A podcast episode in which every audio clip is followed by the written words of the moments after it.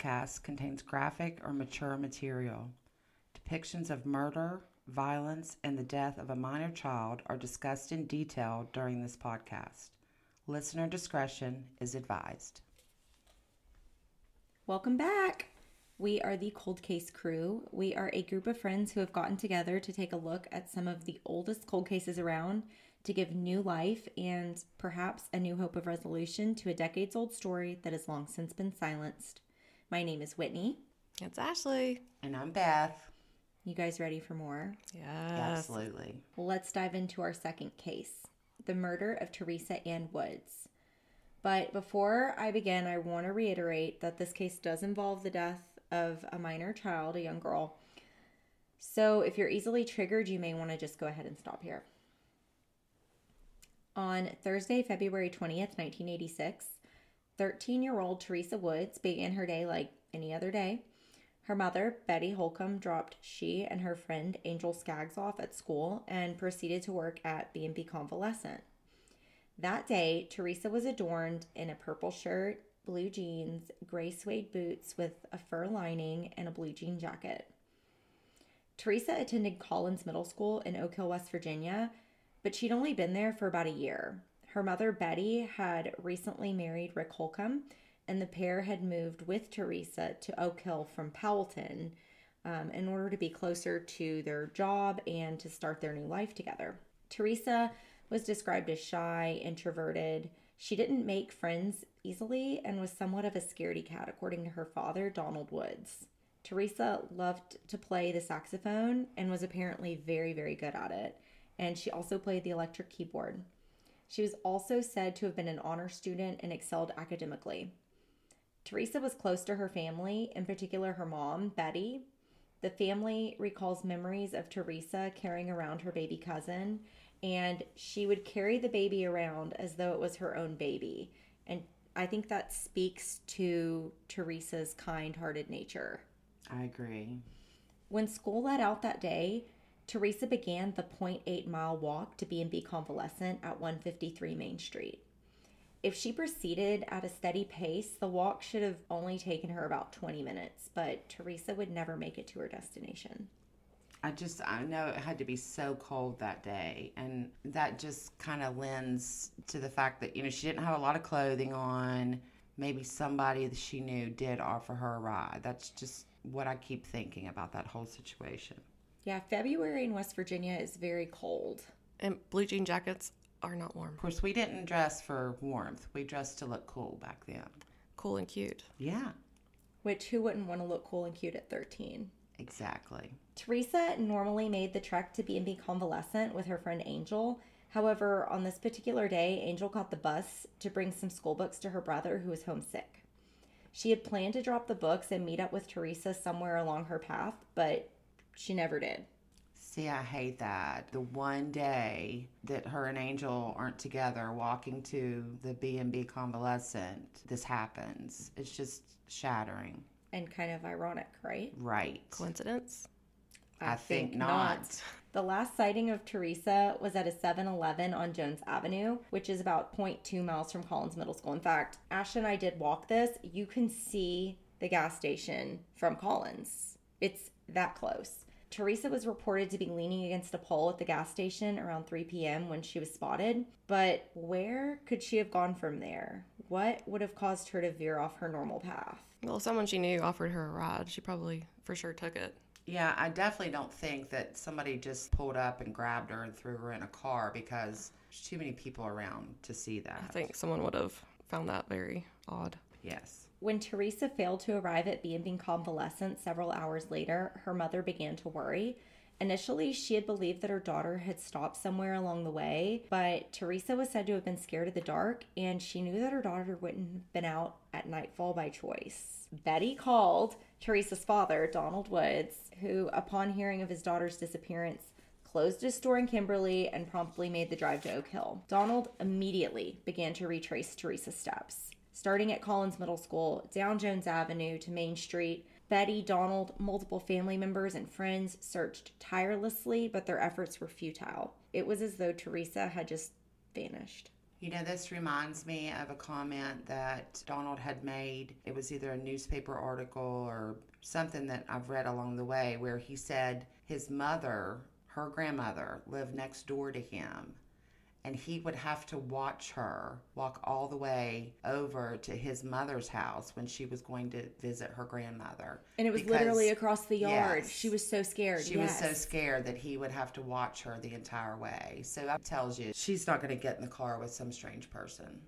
Around 5:30 p.m., the family called the West Virginia State Police to report Teresa's disappearance, but we were initially met with the assumption that she was a runaway. Haven't we heard that multiple times in our research? Oh, yes. For multiple cases. The family knew in their hearts that this was not the case. Something was terribly wrong. Donald Woods, he began making flyers with his daughter's photograph on them. He distributed them all around Oak Hill and the surrounding areas in Fayette County. At one point, it appeared that every building in Oak Hill was peppered with flyers of the missing girl's face. Something that I thought was kind of interesting and threw in here one of the volunteers who helped print and distribute flyers for Donald Woods was Kathy Carroll, who several months later ended up being the victim of another murder. Which is not really been solved either. So. It's still a cold case as well. Yeah. I think we saw somewhere where Donald Woods said that Kathy Carroll's Father? father had visited him and that they kind of bonded on the fact that they had both lost their daughters, which is so sad. Multiple reports flooded in with sightings of Teresa, but none of them checked out. There is an unconfirmed early report, though, that has circulated that was mentioned in a newspaper article that may have put Teresa as far as Main Street on February 20th. As described in the report, Teresa was seen getting into a blue car on Main Street. But again, I cannot get verification on this on if it actually happened or who gave the report, but I did see it in the newspaper. In March of 1986, the family started up a fund for a reward for anybody who could provide information regarding Teresa's disappearance. Her name was also added to a list with the Missing Children's Foundation. Multiple news outlets covered the story, but still no reports came in regarding her whereabouts. About four months after she went missing, on June 5th, 1986, and you guys, I'm telling you, we're getting into the part, so trigger warning again. John and Gerald Davis were out catching minnows in Laurel Creek near Fayetteville when they stumbled upon the scattered remains of a young girl. Along with the remains, which were skeletonized by the point of discovery, they also found some scraps of clothing that matched what Teresa had been wearing the day she disappeared and several tufts of bright red hair. It's important to note that the police believe the body to have been intact at the point of disposal and that the scattered nature was due to animals that had been scavenging. That's sad. It's very sad. I always hate reading this part. Well, we want people to know part of the story, but it is hard to read it knowing that the family has to think about these things again. The remains were taken to the state medical examiner's office in South Charleston. Identification via dental records was slightly delayed, though, because the family had recently sent them off to the California Department of Justice, which has a nationwide database for missing children. But ultimately, the remains were confirmed to be Teresa's. I guess my question is how did Teresa get from the 7 Eleven on Jones Avenue in Oak Hill to Laurel Creek, which I guess was about eight miles away? Given her introverted nature, and like Beth and Ashley have touched on earlier, it's unlikely that Teresa would have gotten into a vehicle with a stranger. Also, unlikely the scenario that Teresa would have been forced into a vehicle against her will, given the time of day, the steady traffic on Jones Avenue. School had just let out. This, in my opinion, would have to have been somebody that Teresa was familiar with. She accepted a ride and it cost her her life. As noted, the clothing and jewelry that were found along with the body that day matched what she had been wearing. This led investigators to believe that she had been murdered and placed in Laurel Creek somewhere around the 20th. Right after. Yeah, on February 20th or maybe the next day at the very latest. I'm sure once someone did whatever they decided to do to her, they weren't going to just keep her around. They decided, well, we've got to get rid of this evidence, or I've got to, or whoever. Something interesting to note when the family was doing the initial search for Teresa, one of her family members confirmed that they were about a half of a mile away from where they would eventually find her body, and they were encouraged to turn around. It's just an old logging road, nothing down here. Let's turn around. To me, that seems like maybe somebody knew something that they didn't want discovered. Well, I think someone said that you had to know that area to know that road. Well, and apparently that person had been on that road earlier that afternoon. Though the cause of death has not been publicly announced to this day, there was reasonable belief from the coroner's report for the police to rule Teresa's death a homicide, and the Fayette County Sheriff's Department had handled the investigation as such. There have been two angles that the police have used to investigate the case. The first of which is a crime motivated by sex. We'll get into that a little bit later. And the second was an abduction that was the result of months of stalking the young girl. I tend to side with the first rather than the latter, though. Well, I think the instead of stalking, I think you know there was something definitely going on in her home life that was affecting her, and it had something to do with all this. But it does appear that whoever did this knew Angel Skaggs was not with her that day. Exactly. They knew she would be alone and they knew she would be willing. Right. Teresa was notably a private girl and didn't open up to her friends and family about her personal trials. The weekend before she went missing, she was at her father's house in Powelton. Donald Woods recalls that his daughter was visibly upset and had been crying. When he approached her about what was troubling her, she refused to tell him, simply stating that she would get in trouble in Oak Hill if she did. Like, I'm just saying, if this was my daughter and she was acting like this, I would have to dig into that. Yeah, there's no way my kid would be going back to I their other would- parents or I would be I having a- what was going on. I would be having a conversation with the other parent, Absolutely. like whether you get along or not. I don't know what their Situation. situation was, but I just wouldn't be able to just send her back. Well, we we also need to remember, and I'm just going to throw this out here. In the 80s was a simpler time, and things were a lot different back then. The things that we know that happen to children now, we didn't know those things back then. When I was growing up, you know, you left your doors unlocked, your car doors unlocked. I walked everywhere. Those things just didn't, or you didn't think they happened back then. But still, you know your kid and you know if something is wrong. Exactly. I also just want to point out in this section that she was supposed to go to her father's house the next weekend as well. The weekend that she died. The weekend after she died, yeah. That was mentioned to us that she was supposed to go see her father the next weekend. So she may have been pushed harder to find out what was going on that weekend. Mm-hmm. This behavior, though, it wasn't a one time thing. She wasn't just having a bad day for at least a month. A month. Teresa had been visibly upset. She begged her mother to let her return to her old school. And honestly, just like any parent, you would assume that she was just having an adjustment issue. Her mother urged her to finish out the remainder of the school year at Collins and agreed to reevaluate the situation at the conclusion of the year. I might have been a little concerned that it was taking about a month, but I can definitely understand this as somebody who went to five junior highs in three years. And when you are that age, being taken away from your friends and everything you know, it's devastating. Yeah, I cannot imagine. I think Ashley and I both have Same grown school. up with the same school, the same friends our whole entire life. So It's just a really imagine. it's a really hard time to be taken away from your friends. So I see where her mother might just assume it was an adjustment issue. yes, Much like any other young girl at the time, Teresa's friends were very important to her. She was said to have spent most of her time next door with her friend Angel, only returning to shower and sleep. Though that isn't strange behavior by any means for a girl her age. There was an account of Teresa asking if she could stay with Skaggs, which is a little bit Which is odd. weird. Yes.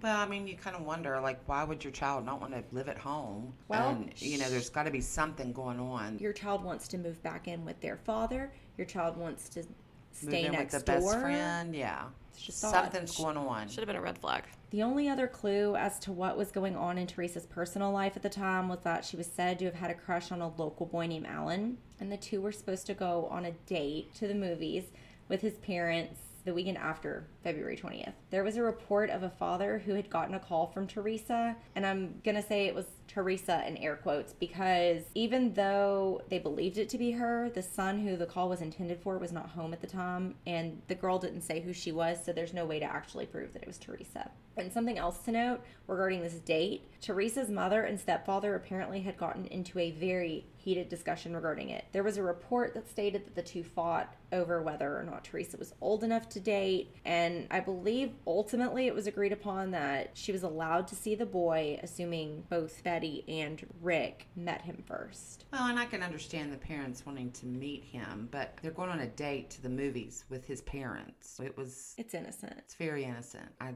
can't understand why certain people would be so upset. Jealousy? There are several red flags I would like to raise. First off, at the time of her disappearance, Rick Holcomb, Teresa's stepfather, was on a run with the ambulance for his job. From personal accounts that we have gathered, Rick and Angel Skaggs went out to look for Teresa as early as 3:30. That is a Like full what? hour before Betty would call to alert the family because Betty called at 4:30 to alert the family in Powelton. The pair were also said to have been out looking for Teresa before he had returned from his ambulance run. So, how would Rick even know that Teresa was missing? How did Rick and Angel end up together looking for her? Well, good question. Remember, we are in the time of no cell phones. Exactly. He had to run home and change. Well, that was noted that he went home and changed his clothes before they all met back up again or before they started looking. He had changed out of his work clothes, Yeah, that's a little strange. which I'm wondering if maybe that's where he ran into Angel. The Skaggs were neighbors with the Holcombs. So perhaps when she was home dropping books off, she bumps into Rick. But so, how would they know that they need to go look for Teresa? He shouldn't even know. I shouldn't have even known at that point. Another story that we were told states that a friend of Rick Holcomb's at the time actually drove a blue car. Remember the blue car mentioned mm-hmm. from the unconfirmed report? Yes. However, the day after her disappearance, it was noted that this friend painted the vehicle red, put a silencer on the car, and then promptly sold it, which sounds awfully like a very strange coincidence to me. Is this the blue car that Teresa was seen getting into? Because this person wouldn't have been a stranger. It makes sense for her to get into the Well, car. and this was the neighbor that she was familiar with and knew and Trusted. Trusted, spent time around family, her stepfather. So, Why wouldn't she? exactly. Teresa was laid to rest on June 10th, 1986, in Glasgow, West Virginia. Her father, Donald Woods, put a Cabbage Patch doll in her coffin with her, and that's the end of her story. A young girl taken before her life could really begin. Though he never gave up hope that he would live to see the day his daughter's killer would be brought to justice, Donald Woods did not get that chance. This month, it will be 36 years since Teresa's murder. Teresa's mother and family are still hoping for a resolution. I guess we'll just go ahead and open this up for discussion where we volley ideas around and raise questions regarding the case. Does that sound good? Great. We'll start with Angel and Rick. Just because they started searching together at like 3:30, I find it a little bit odd and that he changed clothes. Well, I think it's a lot odd that when Betty and Rick divorced, Rick and Angel lived together. He moved in with her. Yes. I wonder how old she was at this time. Way, well, I way mean, younger than him. Yeah, she's way younger than him, but I think she was of age. I hope. Because she was 17 when this happened. And I believe she had children at this time too, because I want to say that she had her first child in 1991, which I want to say she's like 21 at the time. I don't personally know exactly when Rick and Betty got divorced, but Just from information we got from family members, I think you're probably right around the, the correct age. that's just very, very odd. Why and why would she even want to live with him? Just a random thought. Um, we can also discuss some questionable behavior between Rick and some family members. Yeah, apparently he had treated some family members very poorly. you don't do that with your family. No. And then we can also discuss the neighbor with the car. The fact that he turned around a half mile away during the search was a half mile away from where she was found and said, Let's turn around. And then painted his car and sold it. Well, this is a different person that painted the car and sold it. The- oh, the- yeah, that's right. That was the neighbor. The neighbor, the aunt's boyfriend, is the one that was going down that turned road. around. Yeah. was like, oh, we should turn around now. That's pretty. It's like a three man act. Oh, yeah. It's definitely a three man act. Because why would you paint your car a different color and sell it immediately? Maybe because you picked somebody up in it. because you were and seen somebody picking a girl up. it. Yeah. And see, where this case is open right now, we have no access to police reports. We're not privy to any type of information that would tell us whether or not they have explored that avenue. Right. Have they tracked down this car? Have they tracked down this this friend of Rick's? I don't know. Yeah, we, we have not heard anything about witness statements or possible suspects. Well, we know that Rick Holcomb is a possible suspect. Yes, we know he was given a polygraph and it was considered to be deceptive results. Deceptive result. And Angel didn't take one. Her Was- family would not let her take one because she was a minor at the time. Well, and that's kind of understanding. I but seven, she mean, was 17. Well, she's not 17 now. No, she's not. Grown woman. And then I don't know if they ever talked to the aunt's boyfriend because that's somebody that I think they definitely should explore. Now, I think he is deceased. Is he deceased now? Yeah. There is some other little tidbits we got from some of the people we spoke with in the family. One was that someone wondering if there was a Zippo lighter found at the place where they found Teresa. All we know is that they found some new and incredible evidence. That's all that has been stated in the newspapers. Nobody has said anything of what was found. I did ask if the whole body had been recovered, which it had, and I'd asked if her um, clothing and personal effects had been recovered. They confirmed that that had been. They didn't mention anything else, but I would be very, very interested to know about the Zippo lighter. Yeah, so would I. So the Zippo lighter comes from because Rick lost his lighter. The That day, day. she went missing. That day she went missing and had to go and buy a new one. And he Right. only used Is- Zippos. And that's where the Zippo lighter comes in to play. Yeah. I also want to stress that her cause of death has been withheld. The family is not privy to this information. They chose not to be. They did not want to know. The public is in the dark. Nobody knows what happened to her except the police and the person that did this. And that's probably why it's best to stay where it is until they catch the person or persons who committed the crime. As a mom, it's important to talk about how she found out about her kid being found. I thought about this a lot, and we did have a family member tell us that she heard it over the radio or over the TV. But then I saw in an article that she had heard it over the scanner. And her working for the convalescent home, there's a good chance she had a scanner. And if somebody, when those two men stumbled upon Teresa's remains, and they called police, they would call 911. And the first thing that would happen at that point is that would go out across the scanner that somebody's remains were found. And then there's probably everything that the police are discussing. Could this be this person? Could it be that? Who knows how many people were missing at that time Say there probably weren't a lot of young teenage girls with red hair and they found the red hair and and it's horrible that she heard that way i wish that somebody could change that because the one family member we spoke to remember she said it was the most horrible scream she'd ever heard Horrific scream. It gives me chills. it does me too it makes my hair stand up It breaks my heart as a mother. it's, it's just heartbreaking The whole thing is heartbreaking, but just to have to find out like that, there's no sympathy over the radio. Ugh, I can't imagine. Um, I do want to say before we finish that just because we are finished with discussing and putting out one of our cases does not mean we are stopping any kind of work on it. We are still continuing to work on Patricia Sue Richmond and we will continue to work on Teresa Ann Woods. If you or anyone you know has any information regarding the murder of Teresa Woods, please call Crime Stoppers at 304 255 STOP. You can even submit a tip online at www.crimestopperswestvirginia.org. You are not required to give your name and are able to submit anonymously. We are a very interactive group. If you have any thoughts regarding the case, check out our blog that has been posted on our website, www.coldcasecrewwv.com. We share newspaper clippings, maps, images of the areas pertaining to the case. We would love to hear from you and let us know what you think. What's your theory?